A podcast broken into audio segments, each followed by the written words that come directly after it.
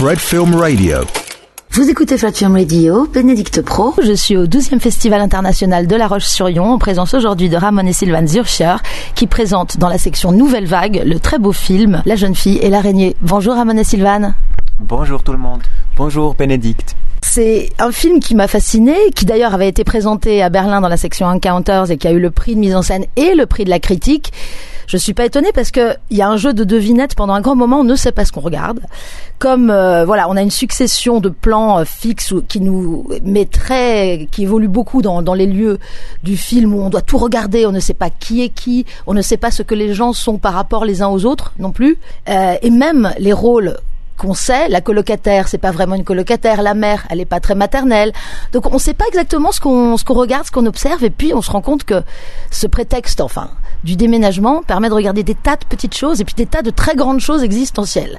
Et finalement au bout du film, on sait pas exactement encore comment le résumer, mais en tout cas, on imagine que vous avez dû faire un travail d'écriture euh, long et élaboré comment les choses sont-elles assemblées petit à petit? Sylvane euh, Alors, mon français, il n'est pas trop élaboré, mais en fait, tout au début, on n'avait pas le sujet ou les, ou les sujets déjà, mais c'était comme collectionner des perles, des, des choses qu'on a observées dans notre, nos vies euh, quotidiennes. Et, euh, et comme ça, c'était pas euh, un sujet classique euh, qu'on avait tout au début, mais plutôt une, une collection de matériel. Et c'était pendant la période de développer notre histoire qu'on a découvert les sujets. Alors le désir, euh, pas seulement sexuel, mais aussi le désir pour se connecter et tout ça. Et c'était peu à peu qu'on a commencé à, à modeler nos matériels. Et c'est vrai que c'était une, c'était bien long. Alors d'abord c'était que moi qui a écrit. Après Ramon il m'a joint. Mhm. Rejoint. Ça, ça s'est bien assemblé, ça fait l'effet d'une sorte de toile d'araignée, comme un tissage. Hein. C'est très bien euh, combiné ensemble et tissé ensemble. Oui, c'est vrai. Il y a un des thèmes, enfin il y a des choses, euh, on regarde des objets, on déménage alors on fait attention aux objets et on fait attention aux objets qui passent, aux objets qui restent, aux objets qui sont réparés, aux objets qui sont qu'on casse. Et il y a cette, euh, ce motif de l'accident, du bug, du bug, pas que l'insecte, aussi le bug. Voilà, comment euh, c'est venu aussi cette attention aux, aux, aux, objets de nos vies et à la manière dont ils restent ou quittent nos vies. Ramon. Euh, je crois que ça c'était déjà quelque chose qui nous a intéressé chez les courts-métrages et les moyens-métrages qu'on a réalisés, et aussi notre premier film L'étrange petit chat. Alors là, c'était, là on a fait comme la découverte qu'il n'y a pas seulement les personnages ou les animaux, alors les, les choses vivantes, mais il y a aussi comme des, des objets, comme tu as dit, qui um, jouent dans les, les, scènes et les personnages, les caractères, ils interactent mhm. avec les objets et après les scènes, après les interactions, ces objets, ils restent comme des traces. Et euh, quand l'espace est vidé, quand les personnages se sont en allés, il y a comme des traces qui y restent. Il y a le silence. Et en fait, c'est ce qui nous a intéressé que ces objets qui étaient joués par les caractères ont comme quelque chose, comme une vie ou comme une mélancolie, parce qu'ils articulent une, des choses qui se sont passées, qui, qui contient du passé. Et là, pour nous, c'est un peu comme si, dans ce moment où on voit l'objet, c'est comme si le passé et le présent sont présents dans ces objets. Et en fait, c'était quelque chose qui nous a beaucoup plu. Aussi, cette mélancolie. Et euh, oui. Et on aime aussi parce qu'on ne fait pas des, des narrations très classiques. Mm-hmm. Alors, c'est plutôt quelque chose intuitif et peut-être aussi un peu plus musical. Mm-hmm. C'est comme une composition oui, d'une pièce musicale. On regarde où est le refrain, où y a-t-il des, des euh, peut-être des strophes, oui. Et euh, en fait, on aime bien construire des narrations presque un peu formales. Mm-hmm. Et donc, ces passages où on montre les, les objets, c'est comme une, une césure, oui. Et donc, euh, oui, ça nous, nous a beaucoup plu de parler avec ces objets. Et aussi parce que dans les dans les narrations classiques, il y a toujours, on sait toujours ce qui est les, ce qui sont les héros et ce qui sont les éléments au centre, mais euh, on aime aussi nous concentrer aux objets ou aux éléments qui sont pas au centre, mais à la périphérie, mm-hmm. alors que les les éléments pas classiques mais périphères ont un coup d'œil ou bien un peu de lumière aussi. C'est vrai que j'ai vu cet aspect chorégraphique euh, du film et, euh, et vous faites, rendez le spectateur actif parce qu'on on se promène effectivement, euh, comme on ne sait pas tout à fait ce qu'on regarde et ce qui se passe, on se promène sur les objets et les visuels, la, notion même d'image, d'ailleurs, est présente à l'intérieur du film aussi à travers les dessins, mais euh, les sons aussi sont très intéressants. Donc il y a, y a vraiment euh, tout un tout un travail d'écoute et d'observation permanent. Vous nous maintenez en état alerte, d'éveil pendant tout le film. Vous aviez pensé à, à cette idée de chorégraphie et, et à cette idée de, de, faire travailler un peu le spectateur avec vous, Ramon? Je crois que cet aspect d'un spectateur actif, c'est comme la conséquence d'une des, décisions qu'on a fait en fait pendant l'écriture. Parce que comme tu avais déjà dit c'est un peu euh, alors ça manque parfois un peu l'exposition. On ne sait pas vraiment qui est la mère euh, qui sont des amoureux euh, comment est la relation. D'habitude d'abord quand on présente les personnages on, on y met très tôt les noms pour qu'on puisse avoir une certaine orientation. en fait, ce qui nous intéresse, c'est comme si un, extraterrestre vient sur Terre et il est le premier jour sur ce planète, sur la Terre, et ne sait pas encore comment ça marche, qui est qui, euh, et comment lire ces signes qui sont euh, dans ce monde audiovisuel. et on aime bien que le spectateur est actif, doit chercher l'orientation, un peu comme un détective, mhm. doit lire les signes et regarder euh, qui aime qui, qui déteste qui, comment la qualité des relations, comment est-elle, et, euh, et comme ça de mettre toutes les pièces ensemble chez à un puzzle psychologique. Mhm. Et euh, donc, ça c'est quelque chose qui nous intéresse de rendre le spectateur euh, actif. Mhm. Et en fait, même si on n'aime pas ou on n'est pas intéressé de montrer le monde d'une manière naturaliste, mhm. c'est quand même comme une petite recherche personnelle d'avoir un certain réalisme, mhm. comment nous on perçoit le monde et comme nous nous trouvons qu'on est comme un individu jeté sur le monde mhm. et dans un, une circonstance, un situation. peu, situation un peu absurde et étrange. Mhm. On y est sur le monde, mais pourquoi on y est? Qu'est-ce qui a le sens? Alors, alors cet aspect un peu euh, existentiel nous intéresse de faire comme un modèle du monde personnel qui est comme une interprétation d'une comment on, on, vit un peu? Mm-hmm. nos, vies? Mm-hmm. Oui. C'est assez fascinant parce que vous êtes des jeunes réalisateurs. Enfin, c'est la première fois que vous co-réalisez ensemble. Vous aviez fait donc l'étrange petit chat avant, donc c'était un projet encore dans l'école, me semble-t-il. Alors que ça, c'est votre premier long métrage fait en dehors du contexte euh, académique, je crois. Et c'est vrai qu'on on croit pas, on croit avoir affaire à, des réalisateurs beaucoup plus expérimentés parce que il faut avoir beaucoup de confiance pour euh, omettre la gestalt, ce qu'on appelle en français la gestalt, c'est-à-dire l'histoire de fond qui doit tout expliquer et ne pas ne pas l'introduire, la, laisser comme ça euh, le spectateur faire.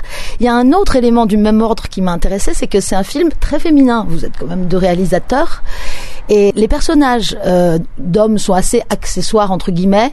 Les enfants aussi, on sait pas trop d'où ils viennent. Les... Et puis il y a les états d'animaux aussi. Il y a le chien, les... la mouche. Mais c'est vraiment les, les personnages féminins dont on suit les parcours et dont on suit peut-être le parcours psychologique. Sylvane. Euh, en fait, ça s'est passé bien intuitivement. Mhm. Alors, c'était pas un concept euh, de de créer les les caractères féminins mhm. plus profonds que les caractères masculins. C'était quelque chose qui parce que en fait d'écrire l'histoire, c'était un peu un processus euh, écriture automatique, et c'était après qu'on a commencé à contrôler tout. Mais euh, cet aspect-là, c'était bien intuitivement, on n'a pas réfléchi ou conceptualisé pas trop, mais c'est vrai que nous aussi on, on trouve que les que les femmes dans nos films, aussi dans L'étrange petit chat, sont beaucoup plus profonds et intéressants que les hommes. Et, euh, mais c'est, c'est quelque chose qui nous donne aussi à penser pourquoi c'est comme ça. Peut-être Ramon peut ajouter un aspect. Mhm. Alors en fait, ça c'était toujours comme ça. Alors déjà quand on, on était des spectateurs de films et quand cette, euh, cette passion est née dans nous de le cinéma, ce septième art. Alors quand on a regardé des films, c'était toujours des caractères de femmes qui nous ont attirés. Alors, des, mais parce que c'était toujours des, des caractères un peu de crise ou de où il y avait des abysses, où il y avait pas des sympathies très claires. Alors, en fait, des personnages vagues et fluides qui sont un peu imprévisibles aussi, où il y avait un mystère. Alors ces personnages qui s'appellent Hubert Emmanuel Béard. Alors en fait, le cinéma surtout, je trouve que le cinéma français a un- une richesse de personnages, beaucoup de femmes, mais parfois aussi d'hommes, mais une richesse de, de ces personnages qui sont très vivants et qui se sont mis dans notre paysage de cinéma et qui sont très importantes. Et parfois, alors déjà, quand on a écrit des textes dans l'école, le, le, euh, la perspective, moi, alors la première perspective, c'était souvent aussi des femmes. Et aussi, par exemple, dans le cinéma de Antonioni, c'est les caractères joués par Monica Vitti ou Jeanne Moreau, mais aussi euh, dans Bergman, là, c'est aussi surtout des, des femmes qui nous attirent et qui, qui ont des profondités et abysses. Peut-être c'est aussi qu'on est aussi marqué par, par ces genres de films caractères. Parfois aussi, parce que c'est comme un cliché, comme Deleuze, il a dit qu'il y a les deux images, celui, comment on dit, celui du temps et celui du mouvement. Mais je connais pas comment le dire en français. Image temps, image mouvement, avec un trait d'union. Et en fait, ce que nous intéresse n'est pas vraiment l'image de mouvement, alors la narration classique, mais c'est des portraits, c'est des états d'âme, c'est comme des... En fait, c'est des paysages d'intérieur, en fait, des portraits vraiment psychologiques. Et comme il y a le sexe, Oui. et souvent on pense qu'un personnage, un être humain, un, un homme est un homme, mais en fait il y a aussi comme le sexe invisible, le sexe d'intérieur. Et comme ça un homme est aussi comme une femme invisible. En fait, comme le cinéma produit des images et qui peuvent être des images de l'intérieur, moi j'ai l'impression quand je parle des aspects de mon être humain, je pa- peux parler aussi très bien avec des femmes, avec une femme, parce que c'est aussi une partie de mon, de mon existence. Même si euh, mon corps est celui d'un homme, il y a aussi une femme en moi. Donc j'ai l'impression quand on fait visible des choses invisibles, je trouve que un homme, c'est difficile à expliquer, mais peut-être vous, comprends. De toute façon, les gens qui verront le film, euh, et j'espère vraiment qu'ils le feront, euh, vont, comprendre en effet. Et d'ailleurs, la référence à Antonioni, j'y ai pensé. C'est vrai, il y a un existentialisme féminin qui est difficile à définir, et peut-être l'attention aux détails aussi, à quelque chose de féminin. Et le personnage de Mara, d'ailleurs, est intéressant pour ça. Elle est un peu, parce qu'il y a d'autres f- personnages féminins qu'on suit un peu comme ça, mais le personnage de Mara, elle est, elle est blessée, elle se fait mal tout le temps. Elle a un bobo au doigt, elle a un bobo à la lèvre, et puis elle casse un petit peu les choses des fois, des fois volontairement justement, pas comme par accident. Elle fait des trous, elle laisse un mégot. Donc elle, est un élément euh, très intéressant, un peu perturbateur, observatrice ou perturbatrice, je sais pas. Pour moi, c'était aussi bientôt que, que cet aspect destructeur. Euh, ces côtés-là étaient présents au projet bien bientôt déjà. Et euh, pour nous, c'est c'est comme c'est une situation de déménagement. Alors c'est une unité ou une situation symbiotique qui euh, se rompt. et comme ça, c'était surtout ce caractère éphémère du monde qui nous a intéressés, alors que les, les unités ne sont plus euh, unies, mais Mhm. que, que les choses seront, que la peau, euh, le corps, mais aussi les relations, les objets, que tout est en train de, de rompre, et aussi que, oui, que l'attraction ne marche plus, que les, les amis s'en vont, et Mhm. tout ça. Alors, alors pour nous, c'était un élément bien central du, du projet, ce Mhm. caractère éphémère, et aussi ces ruptures. Et puis la solitude, tout simplement. La solitude et aussi les, les blessements. Alors de, de blesser les, mais, mais pas seulement d'une d'une façon physique, mais aussi émotionnelle. Ils sont toujours ensemble, les gens sont toujours ensemble, il y a personne qui est seul dans ce film, pratiquement, et ils sont tellement seuls, on le sent vraiment bien. euh. Et il parle aussi beaucoup. Alors il y a, il y a beaucoup de communication, mais elle n'arrive pas à s'exprimer d'une façon réelle. Alors on n'a pas l'impression qu'il raconte vraiment les, les choses qui les touchent et qui les bouche et tout ça, mais c'était c'est comme si elle se racontait des histoires qui ne sont pas vraiment des signes ou qui sont des signes de leur intérieur, mais c'est pas directement les choses qui en fait il voulait peut-être transmettre. Et, euh, et comme ça, il y a, il y a beaucoup de dialogue, mais une certaine Sprachlosigkeit, speechlessness, une mut, un, un mutisme d'une façon, même s'il y a beaucoup de mots. Et, euh, et, c'est- et aussi le, le désir de se connecter, alors le désir de, de former une, de nouvelles unités est bien présent dans tous les scènes et dans tous les personnages. On contraste des, des, des expériences de séparation. Alors en fait, c'était cette situation bipolaire qui nous a intéressés, de, le désir de se connecter aussi en, avec les dialogues, et les regards et tout ça, mais au contraste, avec des expériences existentielles de séparation, alors que nous, comme individus, on reste séparés parce qu'on on a nos expériences qu'on n'arrive pas à partager fondamentalement avec nous, avec les autres.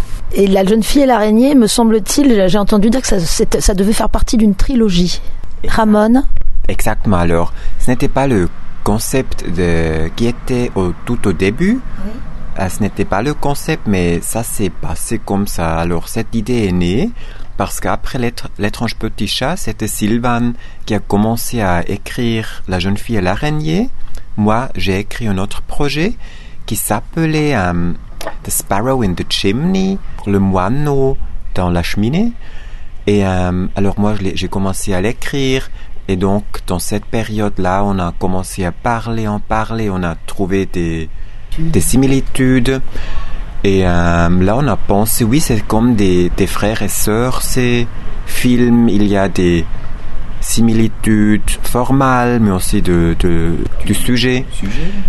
Et donc, oui, on a pensé de vraiment euh, construire cette trilogie que l'étrange petit chat, ça jouait dans un appartement pendant un jour, et la jeune fille et l'araignée, ça joue dans comme deux complexes d'immeubles pendant deux jours, et le moineau de la cheminée, c'est pendant trois jours dans un village, mais tout, le sujet, c'est toujours un peu la famille. Chez la jeune fille et l'araignée, ce n'est pas vraiment la famille biologique, mais la famille qu'on a dans une communauté. Alors c'est comme la première famille peut-être quand on déménage des parents. Et souvent c'est la relation entre mère et fille ou entre mère et euh, enfant. Et euh, ce qui nous intéresse formalement, c'est euh, les choses statiques. Alors le statique et le mou- mouvement se contrastent. Alors surtout des contrastes de, oui, de distance, proximité, des, des interactions. Et le nom de cette trilogie, trilogie c'est pour nous la trilog- trilogie d'animaux, même si au centre, c'est vraiment euh, la vie des, des êtres humains. Et des aspects bien psychologiques, alors des, des aspects très humains. C'est vrai qu'il y a tout ça dans le film, et il y a toute chose et son contraire qui dansent toujours ensemble. C'est d'une complexité fascinante. Vraiment, je suis très impatiente de découvrir la suite. Merci beaucoup, Sylvain et Ramon Zurcher, de nous avoir présenté euh, La jeune fille et l'araignée. Merci beaucoup. Merci, Bénédicte. Merci aussi. Fred Film Radio. 24 7 on Fred.fm and smartphone apps.